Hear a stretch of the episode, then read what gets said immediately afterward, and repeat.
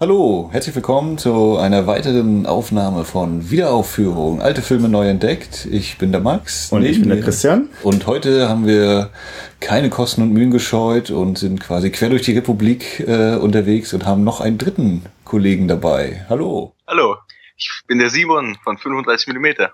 Jawohl, genau. Einem Hallo. ganz fantastischen Filmmagazin, das da für mich ganz plötzlich auf der Bildfläche aufgetaucht ist und sich äh, so schön gesetzt hat. Äh, wir besprechen ganz viele alte Filme, aber nur bis zum Jahre 1965.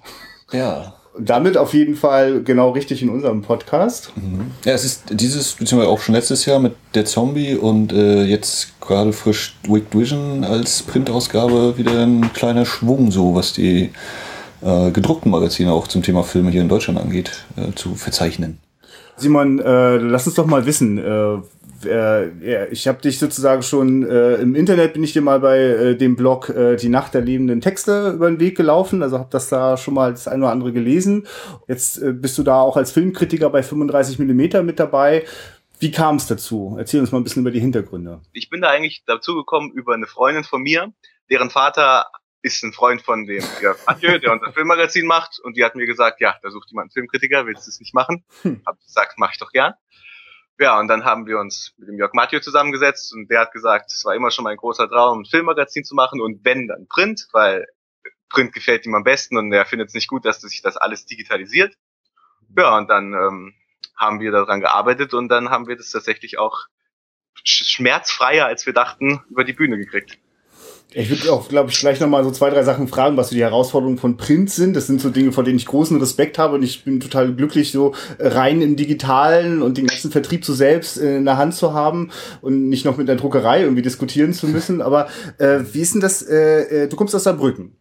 Ja. Und äh, das Magazin entsteht auch in Saarbrücken. Ist das richtig? Also oder? Der Jörg, der Jörg Mathieu hat seinen Sitz in Saarbrücken und ich glaube, die Mehrzahl der Redakteure kommt aus Saarbrücken, aber wir haben auch Redakteure, wir haben welche in Hamburg und wir haben auch welche in Österreich, also es ist ah, ja. äh, ziemlich verstreut und wir haben und die meisten Redakteure haben sich auch noch nie gesehen. Okay, weil das wollte ich gerade wissen, ob ihr da manchmal auch zusammensitzt. Äh, Redaktionssitzung. oder ob das äh, alles virtuell abläuft. Also es läuft, das meiste läuft virtuell ab. Wir haben, sind jetzt bei Ausgabe 6 und wir haben uns, glaube ich, dreimal zusammengesetzt bisher. Und das letzte Mal ist auch schon ewig her. Also das meiste läuft halt einfach über die neuen Medien, weil es anders gar nicht möglich wäre bei so einer Zerstreuung der Redakteure. Ja, wie muss man sich das denn vorstellen? Ihr, also alle zwei Monate erscheint eine neue Ausgabe. Äh, was für einen Vorlauf habt ihr? Also jetzt die nächste Ausgabe, also wir werden das noch rechtzeitig veröffentlichen, wird äh, die sechste sein. Zum Thema genau. Western. Und die ist jetzt quasi eigentlich schon seit drei Wochen fertig oder wie ist da? Also es ist bei uns so, wenn eine Ausgabe draußen ist, fängt sozusagen am nächsten Tag schon wieder an die Planung von der nächsten Ausgabe. Mhm. Und eine Ausgabe ist auch immer ganz kurz vor Release erst fertig. Das heißt, ähm, die Texte, die in die Ausgabe 6 kommen, sind jetzt noch gar nicht bei Jörg. Die sind teilweise auch noch gar nicht fertig geschrieben. Also das läuft wirklich bis zum letzten Tag die Planung und teilweise liefern wir die Texte auch erst am allerletzten Tag ab. Und dann wird die 6 gedruckt und dann geht's direkt weiter mit der Arbeit an der 7, weil zwei Monate ist nicht so lang zwischen den Ausgaben für so viele Seiten, die wir irgendwie dann auch füllen müssen. Ja. Wie ist denn das? Ähm, das wird ja nur wahrscheinlich nicht äh, dein, dein äh, Budget komplett füllen oder so, oder vielleicht ist es auch ehrenamtlich. Ähm, du wirst ja nebenbei auch irgendwie was anderes machen oder hauptsächlich auch was anderes machen, als äh, Texte für 35 mm zu schreiben, oder? Ja, also das, das, die Arbeit mit 35 mm für die Budgets ehrlich gesagt gar nicht. Wir machen das, alle Redakteure machen das freiwillig und ich würde sagen aus Verbundenheit mit dem Film. Mhm. Einfach um irgendwas cool. zu schaffen und halt auch aufmerksam zu machen auf Filme, weil da springt nicht besonders viel raus. Also abgesehen davon schreibe ich halt noch für die Nacht erlebenden Texte, Filmkritiken und äh, ich studiere Germanistik und Philosophie. Mhm. Ja, du hast ja auch einen äh, Bachelor Germanisten gegenüber sozusagen. Ach, alles klar, sehr schön. Und einen überzeugten Nichtstudenten hast du ja auch noch sitzen. Hat auch was. ja, ja. ja. Äh, was denkst du denn mit dem Heft, äh, äh, was du, oder aus deiner Sicht, was sind die Zielgruppe oder, oder hast du auch ein Gefühl weniger erreicht? Also ich hoffe natürlich, dass wir, dass wir eine relativ breite Zielgruppe erreichen. Ich hoffe halt, dass es auch wirklich junge Leute irgendwie am Ende erreicht, weil ich meine, die Leute sind ja die, das sind ja die Gruppe, die, die wir über diese Filme erst aufklären wollen, denen wir die ganzen Filme zeigen wollen und zeigen, dass es mehr gibt, als sie vielleicht sehen, mehr als das aktuelle Blockbuster-Kino, dass es coole Filme gibt, die älter sind als 20 Jahre und deswegen hoffe ich, dass wir gerade Jugendliche erreichen. Da fühlen wir uns auf jeden Fall total verbunden. Das ist eigentlich mhm. ganz klar auch unsere Absicht mit diesem alte Filme neu entdeckt und äh, mussten zumindest am Anfang auch feststellen, es kommt ja immer sehr spärlich Rückmeldungen äh, bei uns in den Podcast rein, aber wenn sie kommt, war sie ganz oft von überhaupt nicht von jungen Leuten, sondern von älteren Leuten, die sich meist sehr viel besser mit den Filmen auskannten, die wir oft wirklich dann auch zum ersten Mal gesehen haben und dann auch gleich besprechen. Entsprechend viel äh, Halbwissen und das eine oder andere Missverständnis steckt da mit drinne oder vielleicht auch mal so eine Behauptung, ach ja, der Schauspieler habe ich ja noch nie gesehen und haben wir schon mal auch sehr böse Kommentare zurückbekommen. Naja, hallo, kennt ihr den denn nicht? Und das muss, muss man doch wissen. Äh, da waren wir selber überrascht und äh, ich glaube, wir sind gerade noch dabei, zu herauszufinden, wie man denn die jungen Leute erreicht. Wie sieht denn das bei euch mit äh, Leserfeedback aus? Also Leserfeedback gibt's für uns eine ganze Menge und ich würde sagen, die, das ist auch relativ ausgewogen zwischen jung und alt. Mhm. Aber ähm, ja, das Feedback geht tatsächlich in alle Richtungen. Manche Leute sagen, das ist super, was wir machen. Manche Leute bemängeln viele Sachen, was wir aber auch gut finden, weil ich meine, wir sind ja noch am Anfang und Kritik ist ja immer, konstruktive Kritik hilft uns ja. Und manche Leute sagen auch einfach, ähm, das hat uns nicht gefallen, das machen wir nie wieder. Es, es gibt also wirklich alles. Ja, aber ich würde sagen, das positive Feedback überwiegt, glücklicherweise. Ja, also bei mir zum Beispiel, ich bin, ich habe bis jetzt äh, bis zur fünften Ausgabe, ich habe sie alle mittlerweile zu Hause. Ich habe sie auch alle komplett gelesen. Ich bin äh, braver Käufer, unterstütze das hier. Sehr gut. Äh, bin also von der Idee auf jeden Fall auch sehr angetan. Was, was ich äh, gerade eben, weil ich so Germanist äh, bin und da eben ab und zu so ein bisschen Erbsenzähler mache, ich habe äh, mir sträuben sich manchmal die Nackenhaare, wenn dann die Namen falsch geschrieben sind. Also ich musste jetzt, äh, ich weiß nicht, ob es in der fünften Ausgabe war, wo dann plötzlich Helmut Kräuter stand statt Helmut Keutner. Das war so, also ich dachte, oh, da kann man doch schmunzeln und sich entspannt zurücklehnen, sagt der Nicht-Student. ja, aber das, das sind ja auch eher Kleinigkeiten. Aber also man, ich finde, es kommt auf jeden Fall durch, äh, dass, dass da eine, eine, eine Leidenschaft da ist so für den Film. Und das, das finde ich zum Beispiel sehr, sehr wichtig, gerade bei so einem Heft. Also habt ihr denn da so noch fleißiger Helferlein, die dann nochmal den Lektor da machen? Oder ist das auch so, so, so selbstverwaltet? Jeder ist so für seinen eigenen Text da dann auch ein Stück weit verantwortlich? Also ich glaube, wenn jeder für seine eigenen Texte verantwortlich wäre, dann wäre, würde das Magazin nur noch aus Fehlern. nee, wir, wir, wir haben tatsächlich ein ziemlich gut funktionierendes Lektorat, das ähm, ja das, das glücklicherweise wirklich den Großteil der Fehler beseitigt. Das ist also schon eine eigene also Abspaltung im Team. Ja. Und das da, vers da versuchen wir auch halt sehr drauf zu achten, damit es halt nicht so Schülerzeitungsstil ist. Das ganz klar nicht und schon gar nicht. Also ich habe jetzt vor allem die äh, aktuelle Ausgabe, die fünfte in der Hand gehabt und da macht mir ja auch sofort äh, das, das, das Layout Spaß. Also das, ich, ich hinterfrage das gar nicht, ob das irgendwie also als wenn das, als wenn das irgendwas, ich finde es ja sogar eher fast noch wertvoller, den, den engagierten Filmfan, den, den Filmkritiker, äh, der da Lust dran hat, als irgendwelche etablierten Kinomagazine. Und äh, aber trotzdem gibt's da für mich keinen, ich habe das in der Hand, das ist wertiges Papier und also formal, finde ich, funktioniert das, geht das auf. Ja, wie ist das denn bei, bei dir? Also du hattest, glaube ich, jetzt vor allem in den ersten Ausgaben war das, dass du diverse französische Regisseure auch äh, quasi porträtiert hast. Ist das äh, auch was, wo du sagen würdest, das ist deine persönliche Vorliebe oder bist du auch ähm, relativ frei? Äh, Gibt es irgendein bestimmtes Genre oder so, wo du sagen würdest, da bade ich gerne drin, gib mir noch einen Film davon? So viele französische Regisseure habe ich, glaube ich, gar nicht gemacht. Ich habe den Film Noir-Artikel geschrieben und äh, was über Ingmar Bergmann gemacht. Stimmt, einen Franzosen habe ich gehabt, das war Henri-Georges Clouseau. Wie läuft das ab? Ja, ähm, also auf der einen Seite gibt's natürlich die neuen Veröffentlichungen, die wir halt meistens in kurzen Rezis dann bei unseren kurzen Rezis abarbeiten. Und ansonsten, die, also wir dürfen schon selbst überlegen und wir dürfen uns, wir dürfen sagen, worauf wir Lust haben und dann besprechen wir das zusammen und dann werden halt Themenkomplexe erstellt. Zum Beispiel Film Noir hatte nichts mit irgendwelchen neuen Veröffentlichungen zu tun. Also da sind wir eigentlich relativ frei. Was uns halt umtreibt und was wir denken, was zu wenig bekannt ist, das wird halt gemacht. Und, und war hier der, äh, der vergessene Film. War das ja. sozusagen deine Idee nochmal extra oder ist das, äh, weil da waren, glaube ich, alle, die ersten drei oder vier waren alle von dir, wenn ich das richtig gesehen hatte. Ja, also der Vergessen, also Jörg wollte unbedingt Rubriken dieser Art haben und dann habe ich vorgeschlagen, warum machen wir nicht den vergessenen Film, weil das ist ja nochmal eine Spezialisierung dessen, was wir eigentlich überhaupt machen wollen. Ja. Und es ist, wir waren, ich habe wirklich sofort, als ich die Idee gehabt habe, so viele Filme im Kopf gehabt, die wirklich zu vergessen sind. Also das ist natürlich eine dankbare Sache. Ähm, da würde ich zum Beispiel jetzt so direkt äh, aus, dem, äh, aus der Aufnahme raus hier einen kleinen Vorschlag machen. Wäre cool, wenn bei den vergessenen Filmen immer noch gleich irgendwie so ein Tipp kommt, wo man den herkriegen könnte, wenn es den zum Beispiel nur im Ausland bisher gibt auf DVD oder Blu-ray. Lustigerweise genau darüber habe ich vor zwei Tagen ja. Das, das wollen wir jetzt, das wollen wir jetzt verstärkt reinbringen, wie man es auf DVD kriegt. Aha, okay. Werdet ihr da eigentlich gut unterstützt und bestückt mit Rezensionsexemplaren oder wie läuft das ab?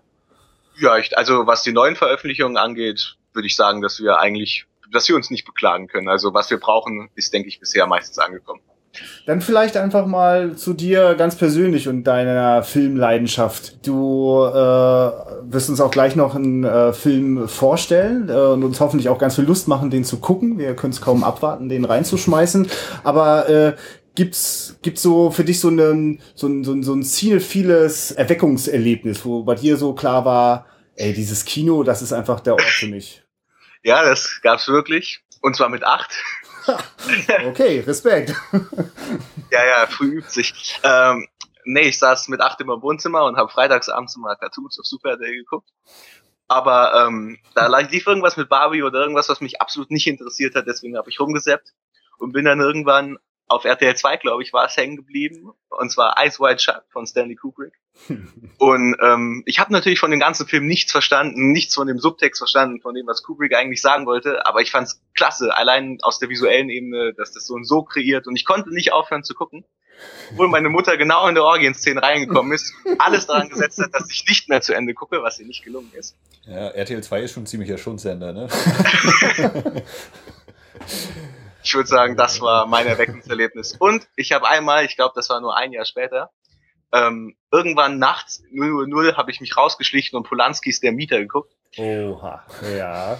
Das, das war echt, danach konnte ich länger nicht mehr schlafen, aber es hat sich auf jeden Fall gelohnt. Ja. Nachvollziehbar. Wenn du die Chance hast, ältere Filme im Kino zu gucken, äh, versuchst du das mitzunehmen oder? Ja, auf jeden, auf jeden Fall. Also Saarbrücken ist, und das muss man einfach sagen, eine beschissene Kinostadt. Mhm. Wir haben ein Cineplex, das die ganze Mainstream-Scheiße spielt, ein Arthouse-Kino, das eigentlich gar kein Arthouse-Kino ist, und ein Art und zwei Arthouse-Kinos, die sind wirklich gut. Ähm, da haben die letztens, als Polanski Geburtstag hatte, haben sie eine Polanski-Retrospektive gebracht. Und da war ich ein paar Mal da und da waren genau drei andere Leute da. Also scheint Saarbrücken auch jetzt nicht der perfekte Kinomarkt zu sein. Ähm, ja, das schönste Kinoerlebnis hier war der Weiße Hai vor zwei Jahren in einer, auf einer 35 mm Kopie. Cool, ja. Das, das äh, wird Seltenheitswert bekommen. Schön. Das, das, das Geile war, die wollten den eigentlich von der neuen, äh, die wollten eigentlich, glaube ich, von der neuen Blu-ray zeigen, was ja schon mal gar nicht geht, ja. Blu-ray im Kino zu spielen. Aber die Blu-ray ist nicht mehr rechtzeitig mit der Post angekommen, weswegen sie ihre alte 35 mm Kopie zeigen. Aha, aber das, das ist, war ja, total geil. Das ist mir vor, weil ich weiß, äh, Universal hat jetzt auch äh, diverse Klassiker oder ältere Filme eben bieten sie per DCP an und die sind da auch ganz schön Stück. Also ich bin selber äh, Kinovorführer seit kurzem und äh, habe da ein bisschen Insiderwissen. Und bei Universal ist so, die äh, stellen eben auch durchaus DCPs zur Verfügung und gerade Blu-rays, da sind die nicht unbedingt auch Freund von, wenn man sagt, äh, wir würden das dann so machen, da kommt dann ganz schnell, nee, nee, nee. Ja, und bei Jaws dann auch schön gleich die neue Synchro. Äh, das, muss ja furchtbar. Also ich meine, abgesehen davon, dass wir, wann immer wir können, äh, die Synchro vermeiden. Konntest du die Originalfassung auf 35 mm sehen? Leider war es die deutsche Fassung. Nee, aber es war dann mit Sicherheit halt noch die originale deutsche Fassung. Ja, ja, ja, die, die Kopie war uralt, der Ton war ja. schon. so, das Erlebnis, das ist auf jeden Fall. Äh, so, also auf so einer ganz abgenudelten Kopie habe ich mal Taxi Driver in einem Programmkino gesehen und da waren ganz oft äh, durch, durch Filmrisse äh, ganz viele äh, springende Schnitte drin äh, und, und eine, eine Textur. Der Film ist ja so oft so wahnsinnig dunkel und deswegen konnte man die ganze Staubtextur und die ganzen Löcher und so, das, das hatte so seine ganze eigene äh, Textur, aber äh, ja. es war auch nicht das gleiche Erlebnis, als ich äh, den Film dann irgendwann mal äh, restauriert gesehen habe. Ne? Ähm, und ich wollte jetzt irgendwie noch den Bogen schlagen, so über, ich entdecke irgendwann Sam Peckinpah, aber das machen wir irgendwann ein andermal. Äh, ich wollte zum Western kommen und ich wollte zu dem Film kommen. Also in der aktuellen 35 mm das Retro-Filmmagazin geht es ja um Western als Hauptthema. Ach, tatsächlich? Ja. Ist, Aha. Ist Folgestoff, Folgestoff davon. Genau. Und äh, Simon, du hast doch da bestimmt auch irgendeinen Tipp, was wir uns mal angucken könnten. Ja, also ich würde es mal mit John Ford probieren. Okay. Und zwar mit der Mann, der Liberty Valance erschoss. Uiuiui. Sehr schön. Hast du ihn schon gesehen, Max? Nein. Ich auch noch nicht. Ich kenne von John Ford spontan The Searchers. Äh, da bin ich äh, auf die Knie gegangen. Das ist finde ich ganz geil. Das ist ganz großes Kino und hat die Komplexität, die ich brauche. Wenn ich äh, Filme aus den 40er, 50er Jahren sehe, die mit Indianer-Klischees und, und, und flachen Charakteren arbeiten, dann ist das ganz furchtbar für mich. Äh, da hat mich The Searchers total beeindruckt. Liberty Balance habe ich jetzt gar nicht richtig auf dem Schirm. Ist das Ende 40er? Helf uns mal. Also, der ist, glaube ich, der ist von 1962. Ah, alles Naja, klar. also okay. okay. quasi 40er zu Ende, ja. ja. Nee, also ich habe, glaube ich, John Ford noch gar nichts gesehen. Würde ich mal jetzt so in die, in die Runde Wie geht denn stellen. das, so viele Filme, wie der Mann gemacht hat? Tja, äh, Western habe ich bisher. Ich habe eine die äh, James Stewart Box zu Hause rumstehen, diese Holzbox. Ich habe äh, Spielen Sie vom Tod und Django haben wir ja schon geguckt hier in unserer Runde, aber jo, kommt nicht zu oft vor. Oder hier von der Koch Media Western Collection nur ein paar. aber die noch nicht. Aber Simon, dann bring uns doch mal kurz rein. Äh, was erwartet uns denn da für einen Film von John Ford? Also, du hast eben gesagt, es erwartet euch auf jeden Fall einen komplexen Film, Mhm. weil der Film ist unheimlich komplex. Also, ich umreiß mal die Handlung, damit jeder folgen kann. Ja. Nur, so, nur so ganz kurz. Genau. Es geht um eine kleine, um ein kleines Westernest, das total unzivilisiert ist. Und da gibt's halt den Gangster Liberty Valance, der die Stadt in Atem hält. Und ähm, der James Stewart spielt dann einen Anwalt, so einen total naiven, unbedarften Anwalt aus der Großstadt. Und er kommt dann in diese Stadt und kann gar nicht glauben, wie sich die Leute da benehmen. Dann verliebt er sich natürlich sofort auch in eine Frau, in die Saloonbesitzerin und versucht, die Stadt zum Kampf gegen diesen Gangster Liberty Valance zu bringen. Und ähm, John Wayne spielt so einen Cowboy, der irgendwie zwischen den Stühlen steht. Auf der einen Seite findet er das nicht schlimm, dass die Stadt so ein kaputtes und unzivilisiertes Wüstennest ist. Und auf der anderen Seite will er James Stewart nicht wirklich helfen und er ist in dieselbe Frau verliebt, in die James Stewart auch verliebt ist. Also gibt's jede Menge Konfrontation. Ich bin auf jeden Fall schon gespannt. Äh, der Film ist äh, schwarz-weiß, das ist etwas, was mir irgendwie sofort bewusst auf, äh, aufgefallen ist. Äh, Und äh, gibt's da, also gibt's da sowas, wo du das Gefühl hast, naja, der ist ja auch nicht jetzt einfach so, der ist schon bewusst schwarz-weiß. Das äh, kannst du dazu irgendwie. Hm, das ist, glaube ich, die Stelle, wo die wir rausschneiden. ja, ich äh, versuche jetzt gerade äh, so, einen, so einen sinnlichen Eindruck äh, von den Filmen aus dir rauszukitzeln. Äh, Ich, ich weiß nicht. Also, also Ingmar Bergmann hat ja mal gesagt, dass John Ford der beste Regisseur von der Welt ist. Und ich glaube, was er, was er damit am meisten gemeint hat, war, John, war die Art, wie John Ford fotografiert, wie John Fords Filme fotografiert sind, weil nicht unbedingt bei Liberty Valance, aber wenn man sich zum Beispiel mal John Ford Filme anguckt, wie ähm, äh, der ähm, The Long Voyage Home, ich glaube, der ist auf Deutsch Der lange Weg nach Cardiff, auch mit John Wayne in der Hauptrolle, dann merkt man einfach, die Fotografie ist genau wie die, die Bergmann später benutzt hat. Es sieht ganz genau gleich aus. Und ich glaube, dass John Fords Schwarz-Weiß-Fotografie unheimlich ästhetisch ist. Und ähm, dass seine Filme einfach unglaublich schön aussehen. Aber auch seine Farbfilme sehen unglaublich schön aus. Mhm. Ja, und ich finde, äh, bei Bergmann fällt mir sofort ein, wie der es schafft, äh, mit seinen Kameramännern immer Wege zu finden, in den oft sehr intimen Charakterdramen. Äh, die Kamera ist da ganz unzweifelhaft immer an diesem einzig wahren, richtigen Ort, aber sie drängt sich nie so, so präsent. Also es gibt keine verspielten, besonders überwältigenden, oder oder sie gibt es vielleicht an ganz bestimmten Stellen. Also wie Persona ist da natürlich äh, ein krasses Gegenbeispiel bei Bergmann. Aber ähm, also ich erwarte das so ein kleines bisschen äh, jetzt bei dem Liberty Balance, dass das äh, sich einfach da die Kameraarbeit vielleicht deswegen jetzt die nicht sofort ganz präsent ist, äh, weil sie sich eben nicht dazwischen drängelt, weil äh, hier Platz ist für die Figuren. Ich erwarte jetzt zum Beispiel kein kein kein Rio Bravo, kein kein kein actionreichen Western. Liege ich da richtig? Er ist nicht besonders actionreich. Die Kamera, die, die ist fast, also sie ist fast unsichtbar. Man, man merkt die Kamera nicht und man merkt die Montage kaum. John Ford nimmt sich tatsächlich sehr zurück. Es ist, es ist nicht so wie bei The Searchers, den du angesprochen hast, wo jedes, jedes einzelne Mhm. Frame sieht, als wäre es gemalt gewesen. Äh, es ist, es ist, also, es ist zwar, er ist zwar sehr ästhetisch, aber nimmt sich visuell trotzdem gleichzeitig auch zurück. Wir werden ja, Geht eher um die Figuren. Mhm. Wir werden ja jetzt dann gleich, wenn wir den Film geschaut haben, für die Zuhörer so auch unser so einen Ersteindruck mitteilen. Kannst du dich noch daran erinnern, den das erste Mal gesehen zu haben, was er da mit dir gemacht hat? Ja, ich war, ich war halt vor allen Dingen überrascht, wie komplex er ist, weil es ist so eine Geschichte, die sozusagen alles, was der Western kann, mitnimmt. Es fängt halt an mit einer unzivilisierten Stadt und es hört auf in, in der Kongresshalle. Also das heißt, Hm. die USA, wie wir sie heute kennen, die Zivilgesellschaft, die Politik, das wird alles in diesem Film geboren. Die kleine Stadt wird vom Wüstenkaff halt zum politischen Kosmos und der ganze, und in zwei Stunden nimmt sich John Ford auch Zeit, um das Ganze präzise auch zu analysieren, wie das kommt.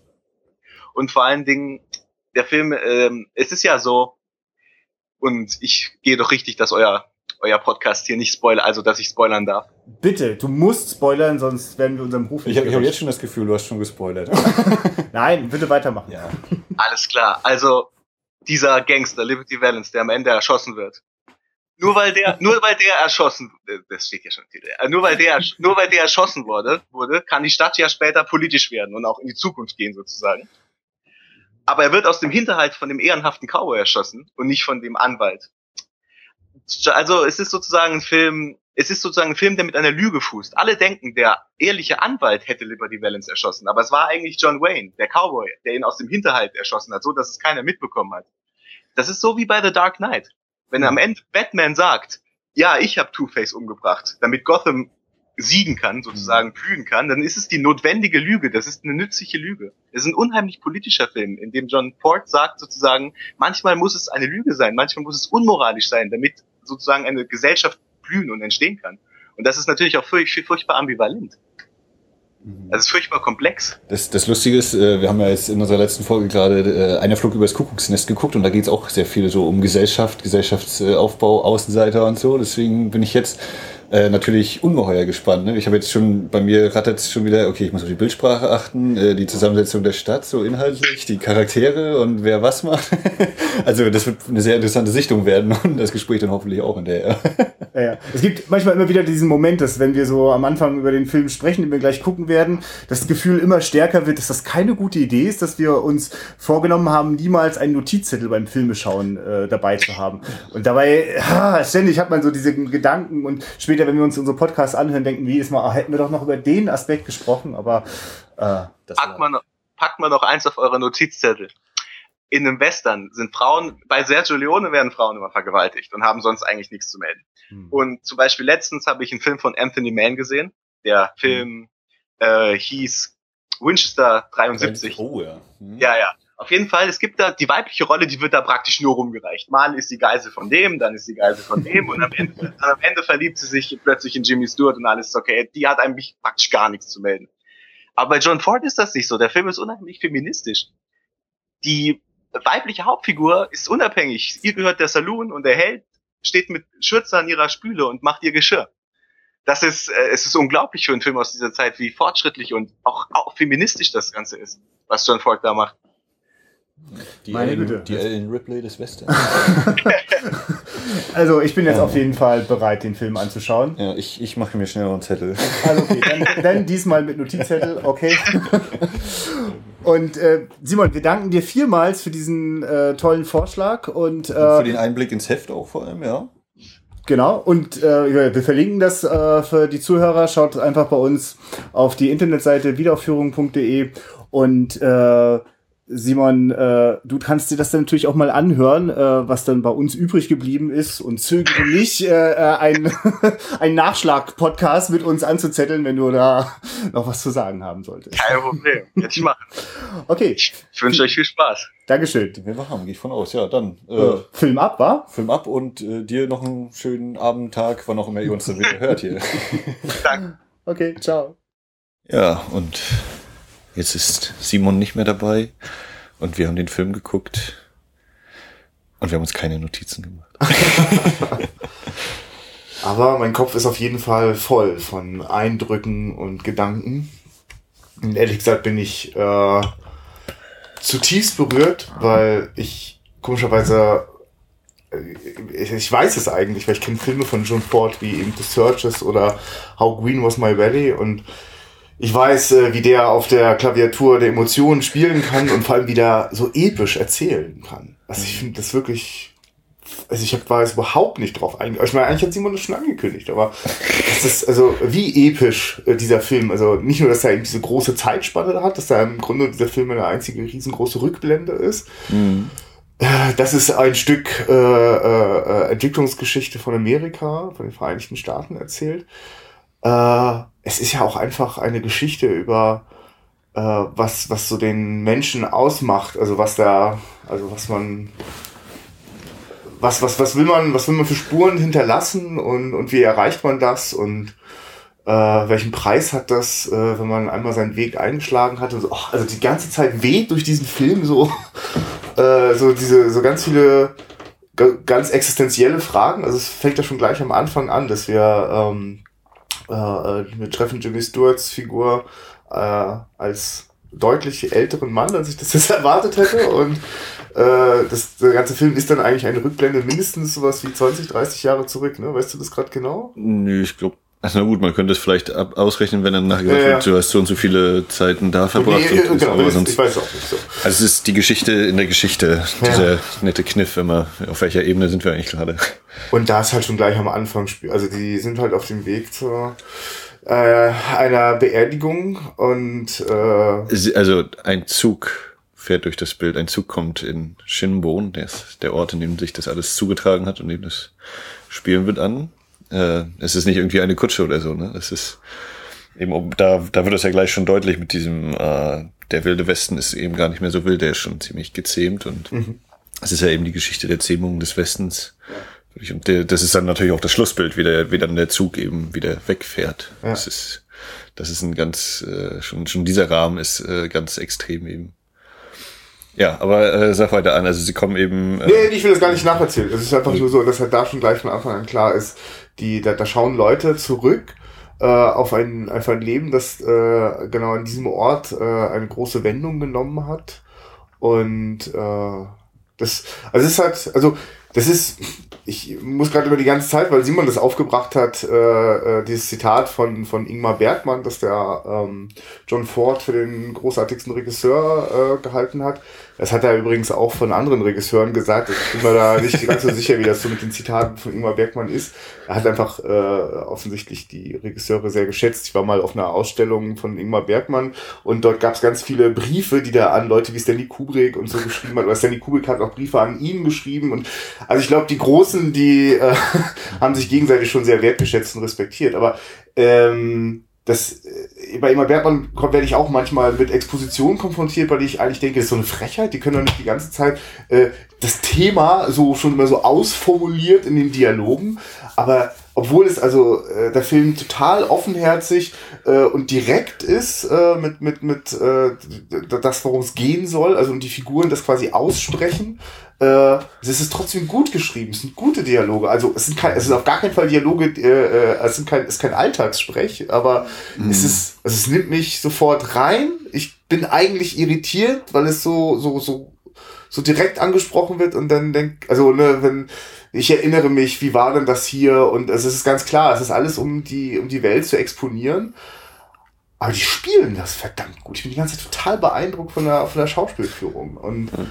äh, und ich bin natürlich einfach sofort drin und gehe mit auf diese Reise. Und wenn ich denn, wenn Jimmy Stewart als alter Mann neben so einer alten Kutsche steht, die da ganz eingestaubt und voller Spinnenweben ist, dann weiß ich schon, dass er sich gleich erinnern wird, das könnte doch die Kutsche sein, mit der ich hier einst ja. bin. Oh, ich sehe es etwa wirklich. Ja, also das ist dann, also, äh, also ich glaube, das, was ich meine, ist, das macht, er hat, macht Ingmar Bergmann an den Anfang seiner Filme genauso wie John Ford.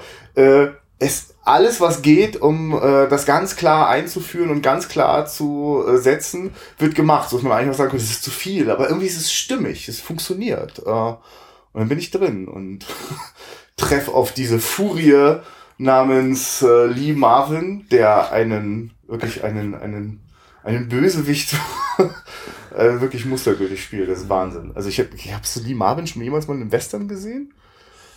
Also, da sagst du, dass du selber noch gar nicht so viele Western gesehen hast, deswegen, aber ich. Also ich kenne ihn aus, äh, oh, Titel weg. Ja, also ein Film wie Point Blank zum Beispiel ist für mich. Das ist, das ist Lee Marvin. Das ist und, eine und Prime Cut. Und äh, je nachdem, ja. wie man das dann noch als, als Neo Extended Aushilfs-Western noch äh, deuten möchte. Ja, ja, nee, gar keine Frage. Das aber ist definitiv der Fall. Und es ist nur interessant, ihn dann noch ganz pur, dieser Western-Rolle, ja. eigentlich auch so als den, den, den archetypischen äh, äh, Bösewicht. Also im Sinne von, also der ist halt, geht da einfach ganz egoistisch seinen Interessen nach und wer da im Weg steht, wird umgebracht. Und da ist ein ordentlicher Schuss Sadismus auch noch mit drin. Also ja. Und dann heißt er auch noch Liberty Valens. Ja, also die Namen sind ja durch die Bank weg. Ja, das ist auch so eine Frechheit eigentlich, dass das die ganze Zeit so konkret. Das ist ja, es ist schon allein, dass, dass unsere Hauptfigur so beliebig ist, dass er auch noch Ransom mit Vornamen heißt. Mhm. Und äh, das zieht sich eben ja wirklich fast durch alle äh, Rollennamen durch. Ah, das ist richtig extrem. Und gerade eben ja Liberty, Liberty zu erschießen. Die, mhm. Ich überlege die ganze Zeit, wo, wo sich jetzt der genaue Übersetzungsunterschied zwischen Liberty und Freedom äh, findet. Darüber habe ich auch schon nachgedacht, also, das, weiß ich nicht, aber du kannst ja noch mal ein bisschen drüber philosophieren. Rechtlich oder so. Also Liberty, ist das äh, Liberty Gets Shot. Äh, ja, und wie gesagt, hier Ransom Stoddard als, als Hauptcharakter, also beliebig äh, und klanglich die Stoddard, Stutter, Stottern. Ja, das ist eben so. Äh, also das wird sofort von der von der ersten äh, vom ersten Dialog an so aufgebaut, dass das eben wirklich ganz stark charakterisiert wird. Und das ist dann auch äh, sehr bezeichnend. Das setzt sich dann zum Beispiel auch bei der ganzen Kostümierung fort, dass äh, Lee Marvin dann nach dem ersten Überfall, wo er noch mit äh, ja, mit Halstuch vor dem Gesicht so und äh, langem Mantel zu sehen ist, ist er dann nachher nur noch mit schwarzem Hut und schwarzer Weste ganz klar der Antagonist. Äh, dann ist John Wayne als äh, ja dort Lebender in der Stadt äh, immer in seiner Cowboy, in seinen Cowboy-Klamotten, während äh, Jimmy Stewart entweder mit Schürze in der Küche steht oder aber seinen Anzug trägt, weil er ein, ein zivilisierter ist, der lesen und schreiben kann und äh, die, die Waffen gar nicht unbedingt braucht. Ja. Ich habe jetzt übrigens nochmal das Wort auch nachgeguckt. Also das, das, das er hat meint schon beides gleichzeitig mhm. Freiheit. Ja, ich könnte mir vorstellen, dass es irgendwie im rechtlichen Rahmen oder sowas eine, eine Unterscheidung gibt oder sowas. Äh, ja, auf jeden Fall Verbindung mit dem Staat. Äh, ja, na, das ist ja doch die Statue of Liberty und nicht Statue of Freedom. Ne? Genau. Naja, aber das, äh, also das ist äh, schon, schon wirklich direkt ins Gesicht springt. Also dem kann man sich ja auch nicht entziehen, aber auch das ist wirklich so, ja, mindestens hart an der Grenze, aber wahrscheinlich auch dieser schmale Grad, den dann der, der geübte Regisseur dann noch hinkriegt. Äh, das, auch das funktioniert eben noch. Und äh, ja, was, was mich ein bisschen überrascht hat, also der geht ja knapp zwei Stunden. Mhm. Und das wirklich ist eigentlich ein Dialogfilm fast ist. Ne? Das ist ja eigentlich äh, so dramamäßig entspinnt sich das alles. sind sehr viele, äh, also ich sag mal, das erste Drittel gefühlt, wenn, wenn eben James Stewart beginnt zu erzählen von seiner Vergangenheit, ist äh, ein ausgedehnter Freitag oder Samstagabend im, in der Bar wo er eben in der Küche hilft und es geht ihm darum, oder was dann auch gleich wieder ist, so dieses, äh, das, dieses Sprichwort vom Tellerwäscher zum Milliardär. Er wird jetzt zwar nur Senator, aber vielleicht dadurch auch Milliardär, ich weiß ich nicht, das finde ich erwähnt, aber so dieser Aufstieg für ihn, ne, dass er ganz unten anfängt, er ist Tellerwäscher, er trägt eine Schürze rum, äh, und dann will er auch noch äh, beim, beim äh, Servieren mithelfen und dann, oh Gott, ja, wer, wer hatte schon mal von einem männlichen äh, äh, Servierer gehört, so ungefähr. Dann ja auch noch Während er die Teller Dieser, wäscht, liest er auch noch ein Buch, ja? Ja, er liest seine sein Gesetzestexte, um zu gucken. Also er wurde halt bei seiner Ankunft, er kam mit der Kutsche an in äh, Richtung Shinbone oder wollte mit der Kutsche nach Shinbone, ist dann aber bei, äh, in den Überfall geraten und äh, heftig verprügelt worden von Lee Marvin von Liberty Balance und äh, sucht jetzt natürlich nach dem Weg, äh, den er gelernt hat im Osten. Äh, ist er nämlich äh, ausgebildeter Jurist und sucht jetzt natürlich nach Rechtsmitteln, wie er den äh, Liberty Valance stoppen kann, wie er ihn hinter Gitter bringen kann. Er will ihn ja gar nicht umbringen. Das ist eben schon der große Unterschied zu den anderen, die sich da in der Stadt aufhalten, vor allem zu Tom von äh, John Wayne gespielt, der ja sagt, du brauchst eine Waffe, alles andere ist äh, zweitrangig. Und kurz eine Sache, die ich nicht so ganz klar bekommen habe, ist der, also warum ist denn eigentlich äh, äh, äh, Jimmy Stewart hat er sich auf den Weg nach Westen gemacht? Warum sitzt denn eigentlich in dieser Kutsche und reist da lang?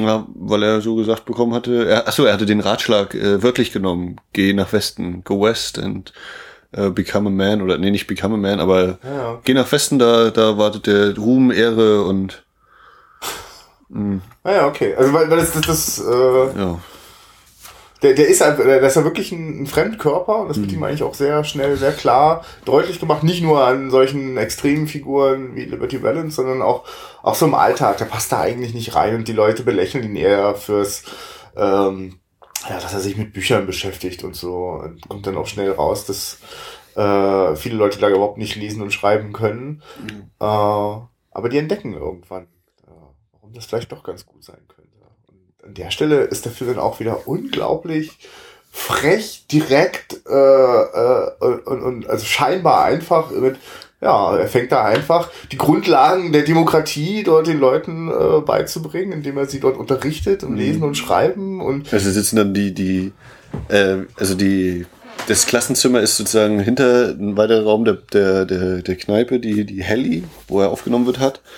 Äh, und da sind dann eben nach kurzer Zeit, das ist, äh, das ist ja auch so ein schöner Zeitsprung, es wird gesagt, ich bringe dir mal Lesen und Schreiben bei, Helly. Und dann sagt die, ja, ich weiß nicht, die Küchenhilfe da, die andere Dame noch, äh, die Schwedin, sagte noch, ja, ich kann ich auch, ja, dann bist du meine zweite Schülerin. Und dann ist eben der, der Sprung äh, zur nächsten Szene und da ist dann das Klassenzimmer schon zum Bersten gefüllt, ganz viele äh, spanisch sprechende Kinder sind im, im Raum, äh, dann diverse Erwachsene und bunt gemischt.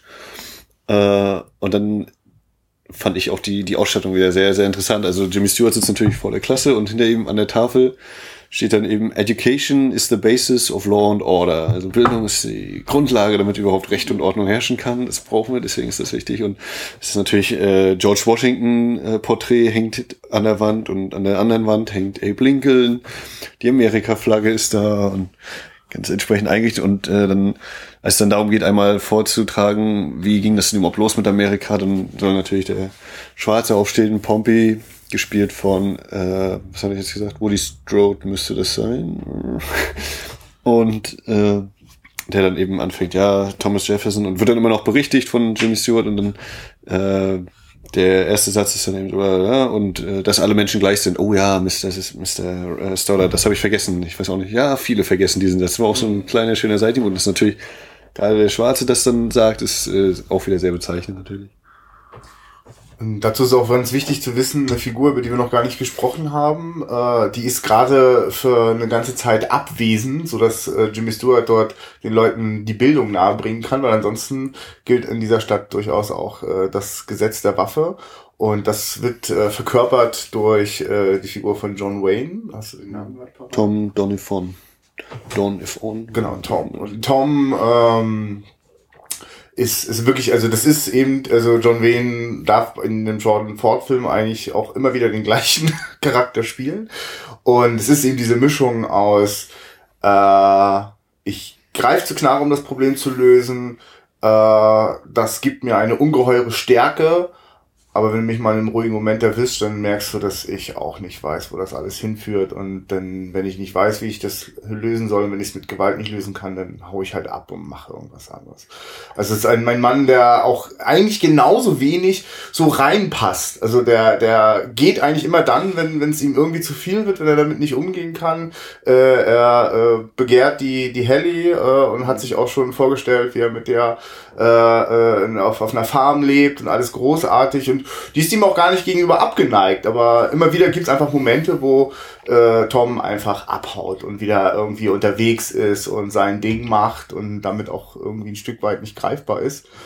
Ähm, und äh, der, der platzt dann irgendwann auch in, in diese äh, in diese Schulsituation hinein und kann das auch überhaupt nicht verstehen und während Jimmy Stewart gerade dabei ist, den Leuten klarzumachen, ihr habt sogar eine Stimme, ihr könnt sogar wählen gehen, ihr könnt dafür sorgen, dass die Regierung sich darum kümmert. Und äh, Tom kommt rein und äh, das macht alles keinen Sinn hier mit Wählen und wir müssen uns jetzt bereit machen. Es wird wahrscheinlich eine Art Krieg geben. Und also da, da gibt es einen ganz anderen Ansatz, damit umzugehen, zumindest zu dem Zeitpunkt. Also die, die geografische Situation, grob beschrieben, ist so, dass äh, eben ist dieses, dieses Shinbone, diesen na doch schon eigentlich eine Stadt sein sollte. Äh, und im Norden sind eben die, die großen Viehhändler, die Cattle Barons, äh, die eben nach Gutsherrenart da ihr, ihre Sachen durchdrücken und eben die einfachen Leute klein halten und machen, was sie wollen. Und äh, vor diesem Hintergrund entspinnt sich dann eben auch die Wahl, also die offizielle Wahl äh, zu, zu Abgeordneten und ähnlichen, die dann eben möglicherweise das dieses kippen könnten. Äh, was dann eben so ein großer Hauptteil ist des Films, ja, oder ein, eines der großen Themen dieses Films. Und weil du jetzt sagst, äh, Tom passt da nicht so hin, ich finde, es ist halt ähm, auf Liberty, auf Tom vor allem eben so dieser Abgesang, ne? Die, ihre, ihre Welt hört auf, so wie eben bei den sieben Samurai, die Zeit der Samurai vorbei ist, ähm, was, oder bei Spielmäßig vom Tod ist ja noch viel extremer, so, dass diese, die Gunslinger, ihre Zeit läuft ab, die, die äh, Rechtler, die Juristen übernehmen die Kontrolle in Anführungszeichen. Der, der wilde Westen wird eben gezähmt. Er wird nicht mehr, er bleibt nicht wild. Tief. Der Fortschritt kommt. Technik, Maschinerien, eben wie der, der Zug oder wenn äh, relativ spät im Film nachher Liberty mit seinem Mann äh, den, den Chef des, der örtlichen Zeitung äh, zusammenschlägt und fast umbringt und auch versuchen, das Büro zu zerstören, aber die, die Maschinen bleiben letztendlich, die, die, also die Druckerpresse kriegt er, glaube ich, nicht zerstört und auch der Pressechef selbst überlebt. Also auch da haben sie, sind sie nicht äh, mehr mächtig genug oder sie haben gar nicht mehr die Chance, den tatsächlich eben mundtot zu machen oder gar zu töten. Hm. Das finde ich auch ein sehr äh, bildhaft eben. Ja, ja vor allem einfach, John Ford hat einfach schon so viele Filme, hat er, glaube ich, äh, mindestens an die 100 Filme gedreht. Und äh, auch schon früh, war schon früh dabei, äh, also hat auch all die ganz klassischen Filme mit John Wayne, Stagecoach, so, also dieses ganze, die Siedler, sie kommen und mhm. all, also, also die ganze Aufbruchsstimmung, dann natürlich die ganzen Auseinandersetzungen mit den Indianern und es ist so, also ganz viel so auch von dieser äh, mythischen, äh, legendenbehafteten äh, Entstehungsgeschichte äh, von den Vereinigten Staaten. Äh, das, das hat er alles erzählt und das hat er auch alles in, da hat auch die verklärenden Filme dabei und die äh, heroisierenden aber wir sind hier äh, im Jahre 62 äh, ist der Film entstanden und ich glaube noch fünf, sechs Jahre lang hat John Ford noch Filme gemacht, aber es gehört jetzt einfach zu seinem Spätwerk. Und mhm. äh, der hat dort, äh, also es war mir jetzt zum Beispiel nicht klar, äh, dass auch Liberty Valance ist einfach eigentlich schon gehört, gehört eigentlich so zu diesen ersten Spätwestern, also die, die eben diesen Abgesang mhm. äh, äh, äh, plötzlich anstimmen äh, kurz bevor, äh, kurz darauf äh, äh, fängt man ja an, auch, also gab es so eine Zeit, in der auch äh, so das Western-Genre totgesagt worden ist, ne, da ist nichts mehr, ist alles auserzählt und dann kamen sie ja, die Peck and Pass, die Eastwoods, die Italo-Western. Äh, genau, die, ja genau, das lief, das lief ja eigentlich fast parallel. Ich meine, vielleicht haben die das irgendwie auch erst äh, ja, guck mal, Django ist 66, Spielen das Lied vom Tod 68, also das ist natürlich dann. Ja, davor, so bisschen, also die Donner-Trilogie, also das fängt ja mhm. alles in den, in den äh, 60ern an. Also das, das, das hat sicherlich auch, äh, das hat ja, glaube ich, auch Platz dafür gemacht, also für diese anderen Western. Und ich bin zum Beispiel halt völlig äh, überrascht worden von äh, dem, dem, dem düsteren Blick, äh, diesen Abgesang, die, äh, die, diese Brutalität, die da auch drinne steckt, äh, wie, wie schmutzig in diesem Film hier gestorben wird. So habe ich das bisher noch bei keinem John Ford-Film gesehen. Ja, äh, also ich hatte wirklich das Gefühl, da haben jetzt gerade John Ford und Sam Peckinpah zusammengesessen und also es gibt dort auch einige Figuren, die in, in Peckinpah-Filmen auftauchen, vor allem dieser Typ, also äh, äh, Liberty Balance hat äh, zwei äh, äh, Handlanger bei sich. Der eine ist gespielt von Lee Van Cleef und den anderen, der kriegt gerade den Schauspielernamen nicht hin, aber der spielt zum Beispiel auch eine ganz ähnliche Rolle in The Wild Bunch und dieses, dieses Wahnsinnige, dieses Verrückte. In The Wild Bunch ist ja einer von denen, die immer äh, nach Schießereien äh, die Leichen flattern und sich das ganze Zeug äh, äh, von denen äh, holen, alles, was dann noch irgendwie in Hab und Gut zu bekommen ist. Und äh, de dem da kann man ein paar Mal zugucken, wie der äh, wirklich mit, mit, mit, mit manischer Begeisterung, perverser Begeisterung äh, zuschaut, wenn äh, Liberty Valance mal wieder jemand mit der Peitsche irgendwie äh, foltert. Also das ist also das ist auch so ein Blick auf, also wenn, wenn hier geschossen wird, dann ist das irgendwie so ein, so ein Peng Peng oder so ein, ja, also, also so ein, quasi so ein sauberer Tod, sondern ganz anders. Das ist ganz schmutzig, hat ganz große Konsequenzen und äh, das, das hat mich sehr beeindruckt äh, und wie gesagt, durchaus überrascht. Da gibt's bei John Ford auch andere Beispiele. Was ich mir also am Anfang ein bisschen gefragt habe, als wir so diese, diese relativ lange Einführung haben, eben wie Jimmy Stewart sich erstmal hocharbeitet als Tellerwäscher und ja. dann sagt hier, ich mache eine Schule auf und so. Ich denke, wenn er den Presse, also er erzählt diese Geschichte ja äh, als amtierender Senator den der Presseleuten vom Chinbone Star und dann ich so, erzählt denen jetzt wirklich gerade, wie der ganze Abend da abgelaufen ist? Mann, Mann, Mann, weiß ich ja nicht, ob ich da so gerne zugehört hätte. so dieses, ja, dann habe ich noch mehr Teller abgewaschen, dann noch mehr Teller und dann, ja. Ähm, äh, ja, was haben wir denn noch so an Themen? Ähm, was ich ja schon erwähnt hatte, war dieses, das, ich finde, es ist viel, sehr, sehr dialoglastig ähm, und spielt auch viel in Innenräumen, was ähm, dann natürlich die Außenszenen oder wenn dann gerade auch mal, oder es sind, finde ich, relativ wenig Panoramaaufnahmen Ne? Ja, Also natürlich. Es ist jetzt von so, der dass du sagen, der Film hat einen Wechsel zwischen äh, Großaufnahmen und, und, und Detailaufnahmen. Also natürlich, es gibt ja ganze Zeit Innenräume, es geht ja die ganze Zeit um die Innenwelten äh, der Menschen. Also, äh, das, also ich verstehe, wie, wie Simon auf äh, äh, an, an, an Bergmann äh, denken musste, weil es ist, es ist, es ist ein Kammerspiel, gar keine Frage. Also, Und dann würde ich jetzt den nächsten Rahmen anschneiden. Also ich hatte ja gesagt, die, die, der, der ankommende und der wegfahrende Zug ist sozusagen der, der Rahmen, Rahmen, Rahmen. Ja. Und dann ist ja, wenn wir äh, Tom in Anführungszeichen das erste Mal sehen, also sein Sarg, wenn sie dann äh, beim Bestatter sind, dann geht so die, die Tür auf und die Kamera zeigt drauf und er, der, der Sarg ist in der Bildmitte und am Rand, oder der ist auch selber schon eingeengt, weil wir sozusagen noch durch diese Tür durchgucken und dementsprechend auch die Wände haben. Also wir haben gar nicht so viel drumherum. Er wirkt schon sehr eingeengt.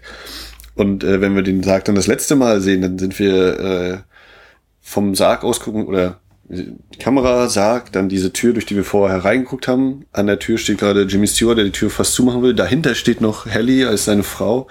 Äh, und auf dem Sarg ist mittlerweile eine, eine Kaktusrose. Sie auch dann im Laufe des Films erklärt, ist auch ein Symbol. Und äh, das fand ich total stark, wie da diese ungeheure Tiefe erzeugt wird. Ne? Dass du eben das, äh, den Sarg, die Rose, die, den Kaktus, du hast Jimmy Stewart und im Ganzen hast du eben noch Helly. Also wie viel das eben eigentlich auch wieder sagt, mit nur diesem einen Bild, ne? dass eben so alle irgendwie verknüpft sind und doch irgendwie der Abstand langsam wächst und ja, dieses Loslassen, sich verabschieden. Na, also genau, es wird einfach in ein Bild gepackt, was äh, sich über den ganzen Film aufspannt, dass äh, also diese Kaktusrose ist etwas, was äh, ihr, was, was Tom, der Helly geschenkt hat, also einen ersten konkreten Versuch zu sagen, hey, da ist nicht was mit uns beiden. Und äh, diese, diese Liebe ist etwas, äh, das äh, also quasi der, der Tom irgendwann sozusagen einfach beiseite tritt, also so wie die Dinge sich in der Geschichte entwickeln, äh, einfach für die beiden keine Zukunft da ist und deswegen ähm, äh, Jimmy Stewart mit Haley zusammenkommt und äh, die aber beide natürlich äh, aus ganz unterschiedlichen Gründen, aber auch auch also auch Parallelen haben, äh, was für sie der äh, äh, äh, Tom bedeutet hat und das das das zieht sich dann einfach in dieses eine Bild hinein.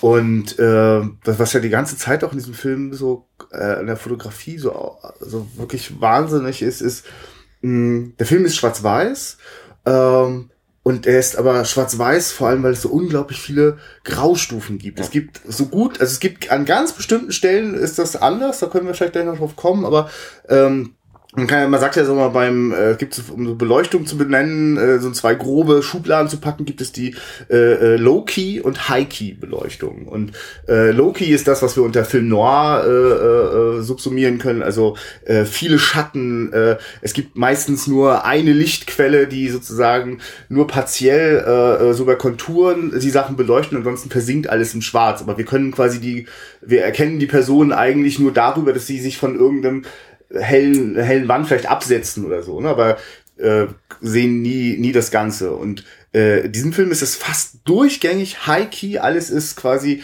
wunderbar hell, was diese Öllampen da auch nachts in den Zimmern äh, erreichen, ist ja, allein, ja. genau, ist ja spektakulär.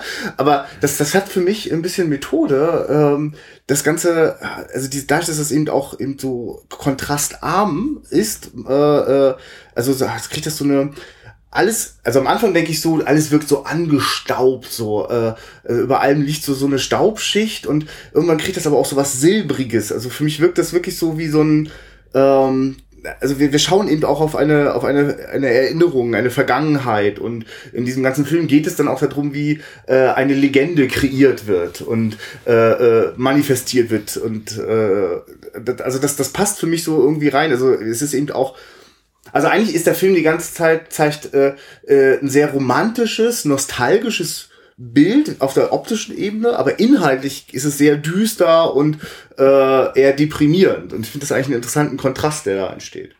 Aber ich finde, also, äh, weil es jetzt gerade so sagst, eben auch viel Helligkeit, also dadurch wirken aber auch die Bilder, die dann tatsächlich mal ins Dunkle getaucht sind, sehr, sehr stark. Wenn dann zum Beispiel Tom einmal die, äh, hinausgeht und äh, Helly noch im Türrahmen steht und er ist völlig im Schwarz äh, versunken und sie da ist Silhouette in der Tür oder wenn er eben aus dem Dunkel einmal hervortritt oder wenn Jimmy Stewart beim beim äh, beim Duell dann noch so halb im Schatten steht und Liberty zu ihm sagt, nun komm schon raus aus deinem Schatten, zeig dich und so. Das sind ja dann die, die Momente, wo es dann wirklich äh, punktgenau trifft und klappt. Na, also das ist interessant mal zu gucken. Also wir haben wirklich zwei sehr prägnante Szenen, in denen einmal John Wayne in, in, in diese dunkle Schattengestalt verwandelt wird und einmal, und da wirklich nur das eine einzige Mal, Jimmy Stewart im, im Schatten steht.